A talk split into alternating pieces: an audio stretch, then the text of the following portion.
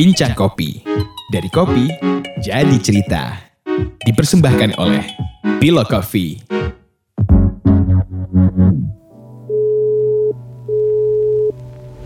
Halo Mas Dian. Halo Mas Rifki, bagaimana kabarnya? kabar?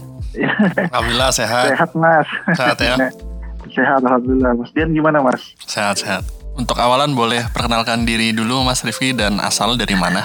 Oh iya. Saya Rifki Ramadan, saya pemilik eh, Rumah Sangrai Semenjana Kopi di Samarinda, Kalimantan Timur. Sekarang saya menjalankan Semenjana sebenarnya eh, yang orang-orang banyak nggak tahu kan sekarang Semenjana dijalankan dua orang mas. Oh. Saya dengan Ade eh, eh, dari 2018 Oktober.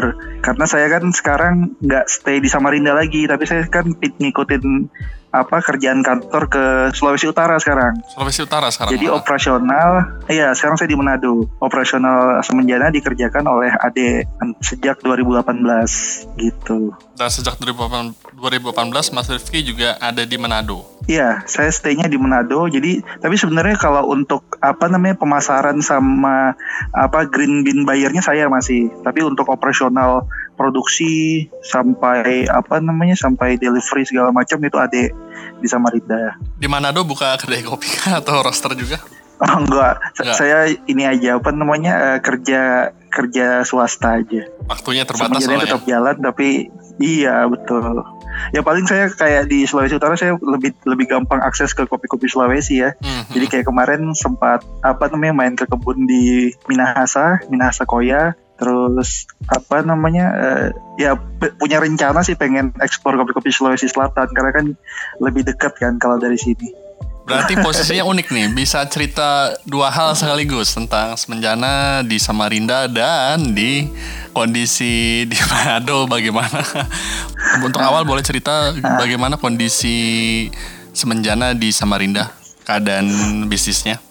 Kalau oke, kalau bisnis eh, mungkin kayak coffee shop lain ya, jadi memang penjualan jauh turun untuk apa untuk eh, roast roasted bean-nya. Jadi yang paling utama itu sebenarnya pembelian oleh eh, coffee shop karena memang banyak yang tutup. Eh, espresso base kami itu jauh jauh sangat jauh turun penjualannya di sejak Maret pertengahan Maret itu sampai sekarang.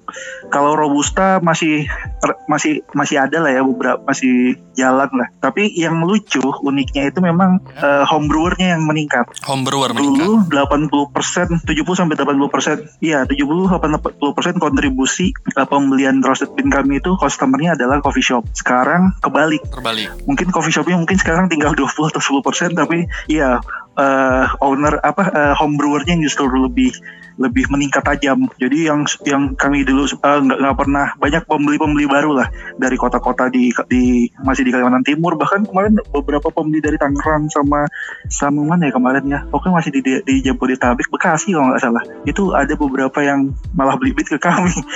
Jadi emang ini yang lucu di selama pandemik ini memang pola pola pola customernya pola pembeliannya memang lebih cenderung home brewer mungkin juga coffee shop eh, apa roastery lain juga merasakan hal yang sama kali ya. Jadi eh, memang butuh ini sih mas. Butuh apa ya kayak eh, eh, apa namanya promo-promo yang kami kan jarang melakukan promo memang.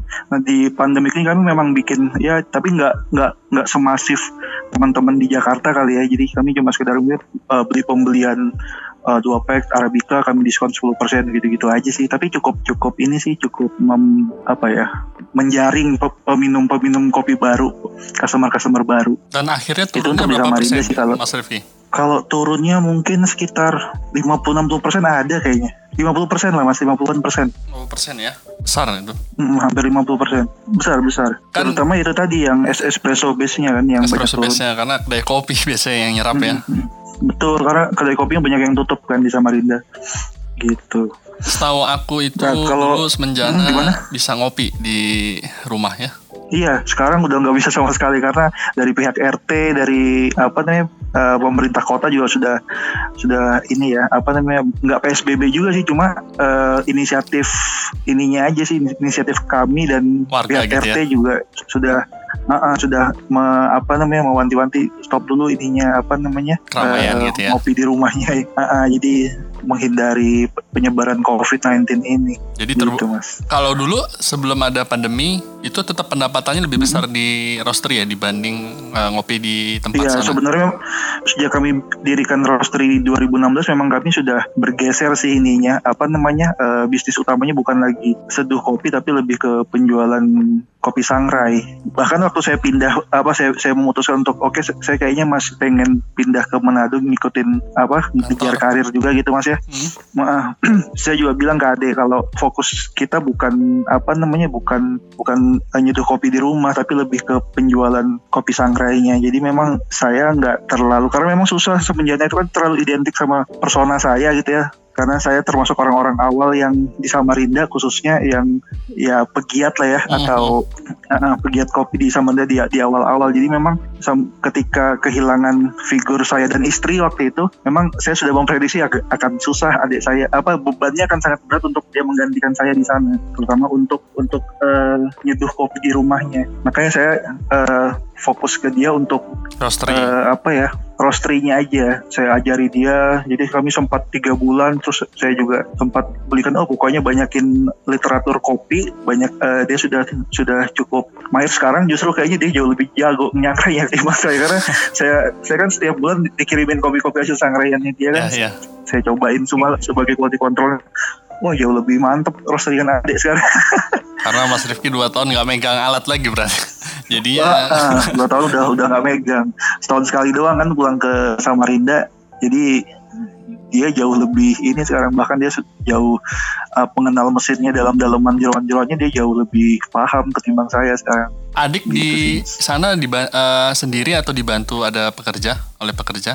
Kemarin sempat cuma setelah pandemi kayaknya kita nggak nggak bisa lagi kan apa namanya eh, mempekerjakan orang jadi sekarang dia sendirian. Selain itu juga emang kedainya apa warung kopinya juga tutup ya, jadi bisa fokus di Iya, roasting sambil ah, ngirim ya. Betul, betul, betul. Jadi sekarang fokusnya ngerosting aja, ngirim, roasting, ngirim, gitu-gitu doang mas. Kalau sebelum pandemi, Mas Rifki, kalau Mas Rifki berkenan, eh, itu dulu berapa daya serapnya atau eh, sorry penjualannya berapa terus setelah pandemik ini akhirnya jadi berapa sekarang? Karena kan nih mau panen ya, banyak kan kami juga mewawancarai pem- eh, apa orang di hulu baik itu koperasi atau pengolah atau Betul, petani. mereka mengeluhkan penjualan juga gitu karena daya serapnya turun. Roaster secara umum tetap buka cuman kan kedai kopinya tutup jadi mau nyuplai ke mau memasok ke kedai kopi pun jadi terkendala gitu. Akhirnya dampaknya Betul. daya serap eh, ke hulunya misalkan katakanlah sekali belanja satu kintal sampai satu ton akhirnya jadi turun katakanlah setengah gitu. Hmm. Dulu kalau mungkin saya ini aja kali ya share-nya ke di ini aja ya apa namanya serapa eh, belanja kopi kami aja kali ya. Ya. ya Dulu kami tuh sebelum sebelum pandemi itu bisa beli bin ini semua masih mau robusta arabica itu kami bisa sampai 400 lah 400 kilo sebulan. 300 sampai 400 kilo. Sekarang ini kak saya baru belanja ini di bulan April itu baru 200 220 dan itu kebanyakan arabica sekarang dulu saya bisa kencangnya di Robusta. robusta robusta tuh saya bisa 200 kilo sendiri sebulan sekarang itu cuma robusta baru berapa saya belanja di April kemarin tuh 6 70 kilo 70 kilo Robusta 70 kilo, uh, uh. Arabikanya sekarang yang agak banyak saya saya ambil jadi hampir 100 130 apa 140 kilo saya selama April nih Mas ya itu Ya, ya. ngambil eh, Arabikanya segitu. Uh. Jadi memang mungkin ya hampir 50% ya turun ininya belanjanya. Sebenarnya banyak sih. Sebenarnya ini ya peluang juga Mas ya. ya Harga peluang kan kan teman-teman juga eh, maksudnya teman-teman di ini kan di di hulu nih pada rame nih kontak saya. Mas Rifki gimana kabar? Oh gitu. Masih bisa bantu. Ini iya karena ya kata saya bilang sih kalau saat ini stok saya juga masih lumayan tapi memang ada beberapa yang yang kayak apa ya ada beberapa prosesor yang selama ini eh saya agak sulit dapatnya. Karena karena mungkin saya pe- pembeli yang bukan pembeli besar kali ya karena saya dari 2016 ngincer bin ini nih nggak pernah dapat stok nggak pernah kebagian. Hmm. So, uh, alasannya ya mungkin stoknya sudah sekarang saya dikejar ya. Kemarin hari tahun ini saya baru dapat bin dia tahun ini saya dapat binnya jadi ya gitu-gitu. Jadi boleh cerita Eh, apa itu? ada di Solok. Oh oke oke. Eh, Solok Rajo. Solok- saya dari 2016 tuh sama Bang Wiwin sama Bang Tengku tuh wah udah deal-dealan. Tapi Bang sorry Bang kayaknya bin kita nggak dapet nih sama juga kendala ini sih yang kemarin sempat kendala pengiriman. Ya, ya.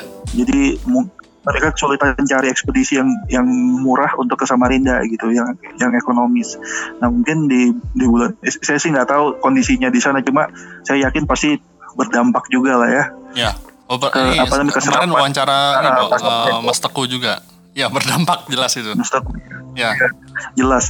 Jadi, nah tahun ini saya dapat, tapi memang saya komunikasinya lebih ke bang, dengan Bang Wiwin kemarin. Hmm. Akhirnya saya dapat. Ya belum banyak sih, saya masih nyoba-nyoba, tapi semua kopi ininya natural dan honey saya beli semua. Biasanya apa kesulitan tapi sekarang akhirnya jadi lebih mudah gitu ya. Ada satu sisi Ah, begitu ya. Ya, ya betul. Jadi ada ada keuntungan buat saya di situ tuh untuk ini untuk kasusnya kopi solok ya. Ya, ya, ya. saya baru kali dapat nih. Nah, ya itu juga kan kayak misalnya teman-teman kan sekarang memang banyak minta apa ya kayak eh, minta tolong lah ibaratnya mas kalau ini bisa tolong dibantu penjualan apa serapan Nah, kalau saya saya rasa saya lagi punya modal dan memang saya tertarik dengan kopi saya akan beli sih maksudnya nggak nggak perlu banyak nawar segala macam ya jadi Hmm. ya hitung-hitung kita bantu bantu bantu teman-teman di hulu Kalau ini di kan Mas Rifki minum kopi. Nah, kan sekarang tinggal di Manado. Terus di tengah pandemi ini Hmm.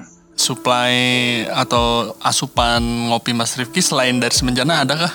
Enggak sih saya saya masih eh, paling kalau saya ngopi itu di kalau di lokal sini saya dulu sebelum pandemi saya sering ngopi di salah satu ada beberapa sih dua atau tiga kedai yang saya sering apa apa eh, rutin kunjungi tapi yang paling sering itu yang dekat rumah itu namanya Mofi Coffee Store. Dia mereka tuh dapat supply beansnya dari Bandung. Eh, Kebanyakan dari Bandung. Dari kayak si siapa Mas namanya eh Probir, Probir Coffee sama siapa lagi saya lupa. Cuma yang, yang agak Banyak yang di rutin tuh itu Coffee Des Coffee Dazzler kalau nggak salah Oh. Coffee Dazzler. Nah, akhirnya dengan Nah, pandemi itu gini Mas dua Rifki itu. juga akhirnya ngopi di luar jadi ini ya.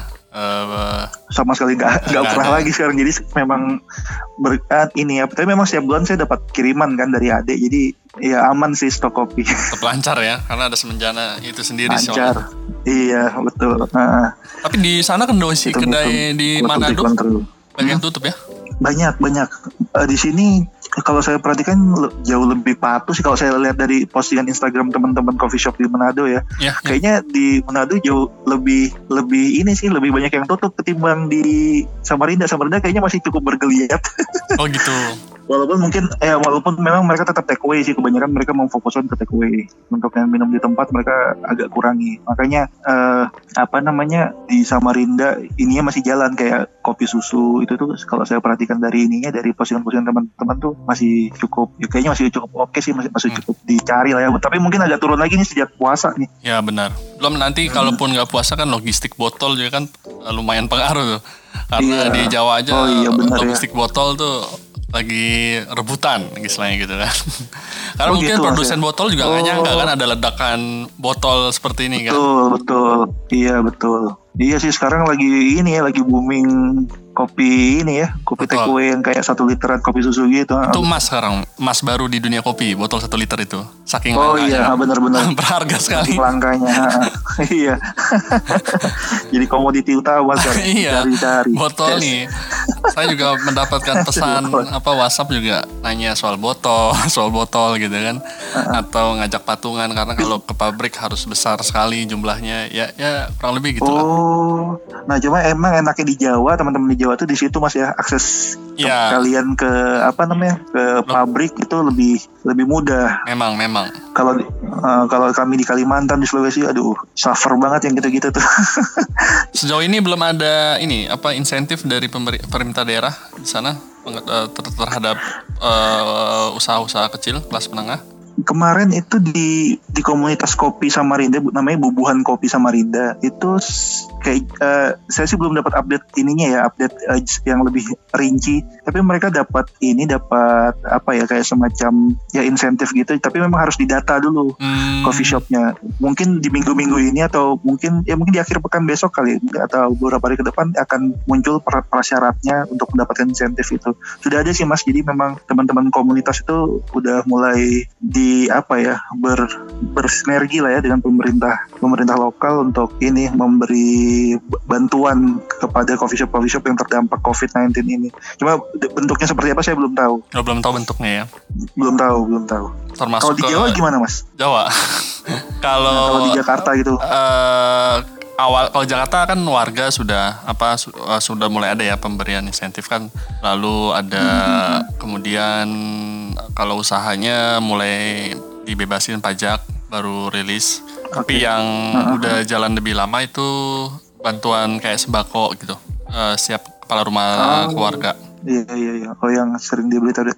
Tapi kalau untuk yang spesifik ke ininya ke coffee shopnya gitu. Belum, Eh, bukan belum. Lebih- Maksudnya gitu lebih ya, ke ya? bisnis secara umum aja UKM bebas pajak. Oke oke. Ha, ha. Iya iya iya. Sebenarnya Oke. yang paling dibutuhkan kan sebenarnya insentif ke ini juga sih pekerja sebenarnya yang kan banyak pekerja yang Betul. dirumahkan Ah. juga kan. Nah, kalau Iya, kan sangat secara sih, mungkin secara peraturan harusnya yang dirumahkan diberi insentif juga dari perusahaannya. Cuman tadi kalau perusahaan yang kecil, usaha kecil gini kan maksudnya ada banyak banyak sekali yang kecil gitu ya. Pendapatannya turun, Iya. ingin memberi insentif juga pendapatannya tidak ada gitu. Jadi kadang serba salah, mau taat sama peraturan tapi nggak ada pendapatan. Tapi kalau eh, nggak ada insentif, jadi punya perasaan yang bagaimana gitu ya? Kita harus ngomong ke Betul, pekerja yang tidak punya kesalahan gitu terhadap kinerjanya, tapi harus berhenti sementara gitu dirumahkan. Tapi kita nggak bisa ngasih uang gitu. Kalau bisa ngasih kan beda masalahnya Betul. gitu. Biasanya sih kalau Betul, betul. usahanya masih katakanlah ada pendapatan lah ya katakanlah nggak harus besar katakanlah 50% gitu masih jalan biasanya sih jarang ada yang dirumahkan kalaupun dirumahkan tetap dapat Iya. gaji gitu biasanya Betul. nah itu sih sebenarnya yang eh, apa insentif ke pekerja sebenarnya karena tadi ya kalau pekerjanya sudah menikah misalkan kan itu roda, roda ekonomi rumah tangganya kan jadi berantakan kalau dia punya anak jadi Betul. tambah masalah lagi gitu ya Betul. Beda kalau Iya ada sih. kegiatan apa berkegiatan ada insentif kan sedikit mungkin meringankan. Minimal problemnya akan kan kalau kayak gini dua gitu ya Mas Rifki problem mental maksudnya stres terus di sana sama problem Iya, betul. apa perut gitu minimal perutnya terpenuhi kan Betul betul. masih lebih lega lah Iya, gitu lebih lega, benar-benar. Iya sih. Kayaknya yang pal- yang cukup terdampaknya juga ini ya, memang F&B yang paling terdampak sih Mas ya. Ya nggak sih sama pariwisata kali ya. Iya, secara, Secara- umum sih semua lah ya, secara- secara iya, umum. Kecuali secara mungkin produk-produk non Secara medis, iya. eh produk medis gitu ya. Betul. Secara umum iya sih memang eh, Nah, nggak hanya ya kurang tahu lah ya kalau bicara sedih-sedihan mana gitu.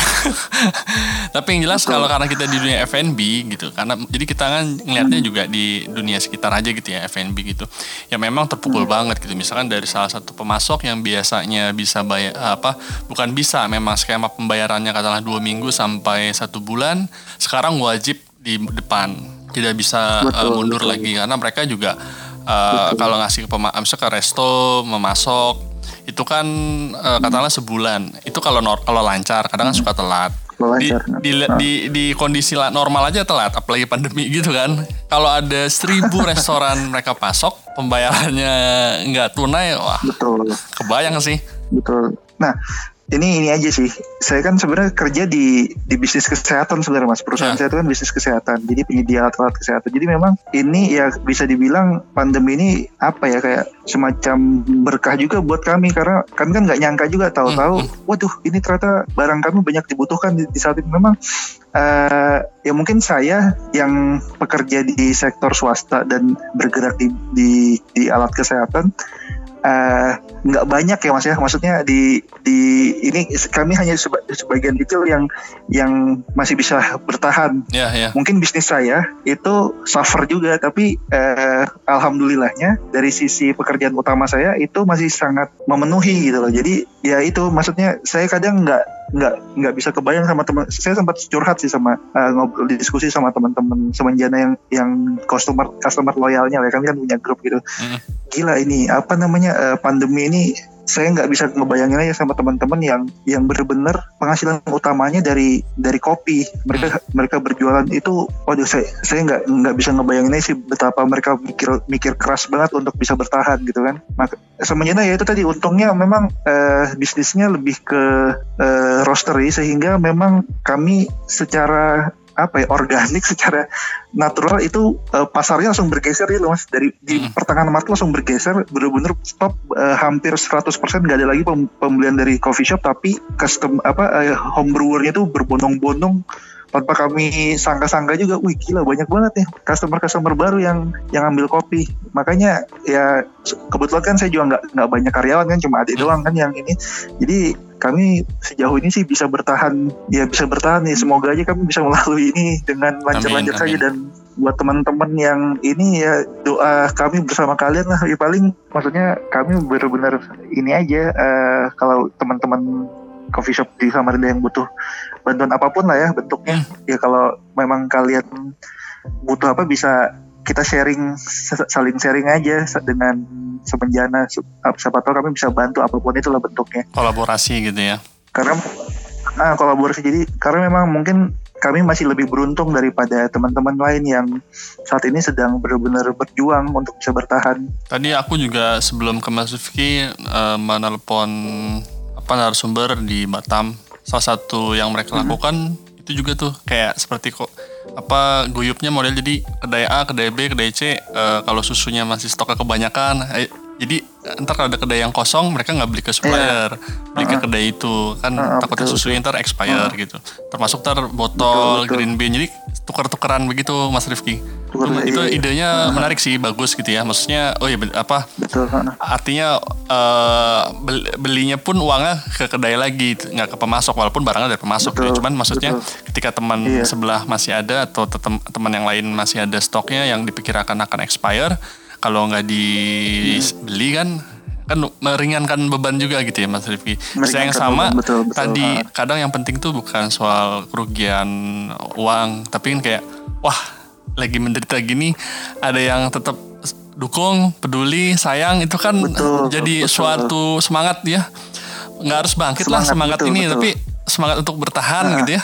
Kan penting banget nih bertahan iya, gitu betul, sebelum betul. kita bangkit. Ha. Karena bangkit juga kan berat gitu ya bertahan aja berat sekali ini gimana mau bangkit gitu. Uh, uh, uh. Yang penting sekarang tuh emang empati sih sekarang kita bisa berempati sama sama teman-teman yang lain terus akhirnya kita sudah saling bantu gitu mas. Sekarang kalau kalau nggak punya rasa itu tuh susah sih. Memang harus ya, ya sebenarnya yang kayak dari teman-teman Batam tadi mas ya itu terjadi juga sih di Samarinda. Saya lihat ini apa di grup uh, komunitas kopi di Samarinda di Manado itu sama. Jadi guys kalau ada yang butuh susu bisa beli ke saya karena stok saya lagi uh, sedang banyak dan uh, kedai saya tutup. Jadi uh, si kedai ini ngejual uh, ngejual apa stok susu dia. Itu terjadi juga di Manado sama di Mena di Samarinda juga kemarin saya ada lihat. Oh bagus sih maksudnya mereka saling ya guyup ya mas ya, ya saling berkolaborasi gitu. untuk untuk saling bantu. Nah, bener. Memang itu sih yang harus yang kita butuhkan sekarang sekarang sama-sama saling bantu biar bisa bertahan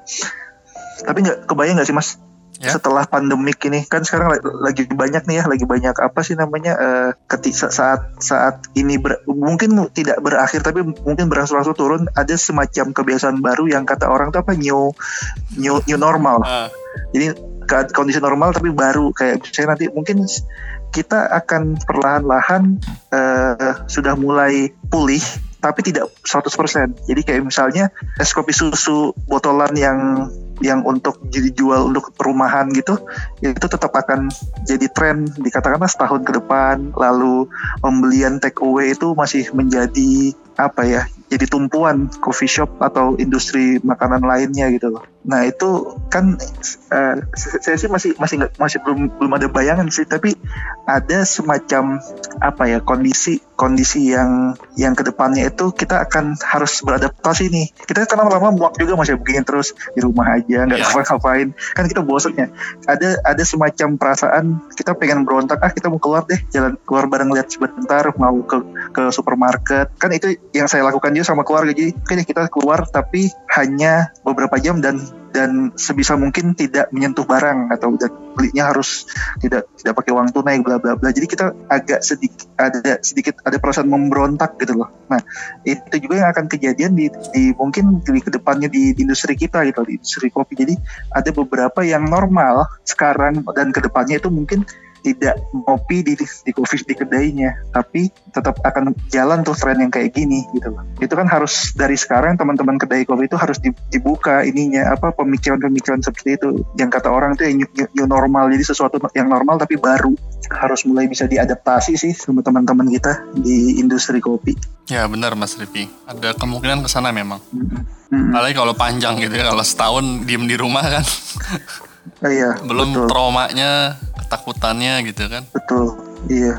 Kalau di kalau di Pilo gimana, Mas? Pilo tutup dari 17 Maret Ininya apa? pokoknya. Ah, Jadi ininya apa? Maksudnya benar-benar tutup total. Kalau Iya. pembelian roasted bean? kan Pilo ada dua ya, maksudnya online sama toko biasa gitu, fisik gitu. Oh, Kalau oke, fisiknya oke. sih ya emang yang online-nya masih sudah, buka ya? sudah hilang lah istilahnya. Kalau pendapatannya 50-50 gitu ya, 50 di offline, 50 di Mm-hmm. online minimal 50 udah hilang saya. minimal gitu ya. Iya, iya, iya. Karena tokonya tutup. Heeh, di toko fisiknya ya. Mm-mm. Semua eh, apa pemain lain kopi juga misalnya yang nggak hanya kedai kopi atau roaster tapi juga eh, importir gitu ya. Itu juga drop gitu. Walaupun nanti ada eh, celah baru misalkan tadi secara umum biasanya ke Horeca atau B2B bisnis bisnis sekarang jadinya B2C gitu ya langsung ke pelanggan. Jadi ada beberapa yang dulu pelanggannya dari usaha sekarang dari orang rumah gitu. Ya tadi Iya, emang betul. apa kadang tuh ada celah gitu ya seperti Mas Rifki tadi bilang eh, biasanya ke kedai sekarang ke rumahan home brewer gitu Betul. Hmm.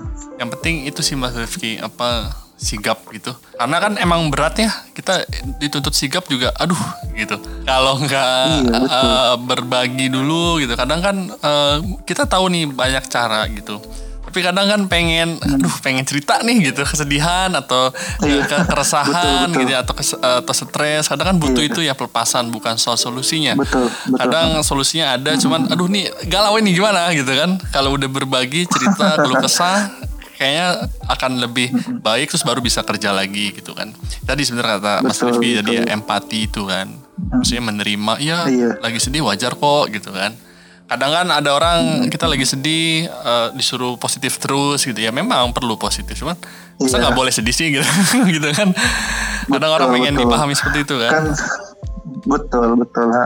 kayaknya sekarang kalau saya lihat tren-trennya ini memang ini sih apa ya bu- bukan tren sih maksudnya orang sedih itu sekarang itu harus bisa diterima gitu maksudnya kita nggak bisa lagi cuma sekedar kata-kata eh, kamu harus bertahan maksudnya ngasih positif positif terus ya itu biarkanlah mereka bersedih kasih ke waktu mereka bersedih Mm-mm. setelahnya baru kita kita kita bantu mereka untuk bangkit gitu karena kayaknya na- naluri apa sih manusiawi banget lah untuk untuk sedih kayak sekarang iya gitu resah gitu kan gelisah gitu kan iya bener Heeh.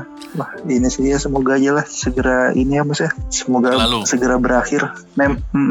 Ya, amin. Baik, Mas Rifki, eh, sebagai akhir mungkin Mas Rifki ada tambahan buat pendengar bincang kopi. untuk apa ya kesimpulan kali atau, Nggak, atau har- penutup nggak harus dari simpulan, saya ya. mungkin salam ah, atau salam solidaritas, ma- apa atau iya iya siap siap. Atau berbagi ya kalau resah dari saya ah, ah, untuk teman-teman seperkopian se Indonesia semoga badai ini segera berlalu. Kita bisa bertahan dengan baik kita bisa beradaptasi dengan baik. Kita bisa apa ya eh, meluaskan melapangkan hati menerima keadaan sambil berempati ke, ke sesama dan saling tolong menolong mas ya bantu membantu agar kita bisa melewati ujian ini dengan baik lah semoga terus sukses buat teman-teman sehat-sehat selalu ditunggu di masa yang lebih sehat ke depannya amin Amin.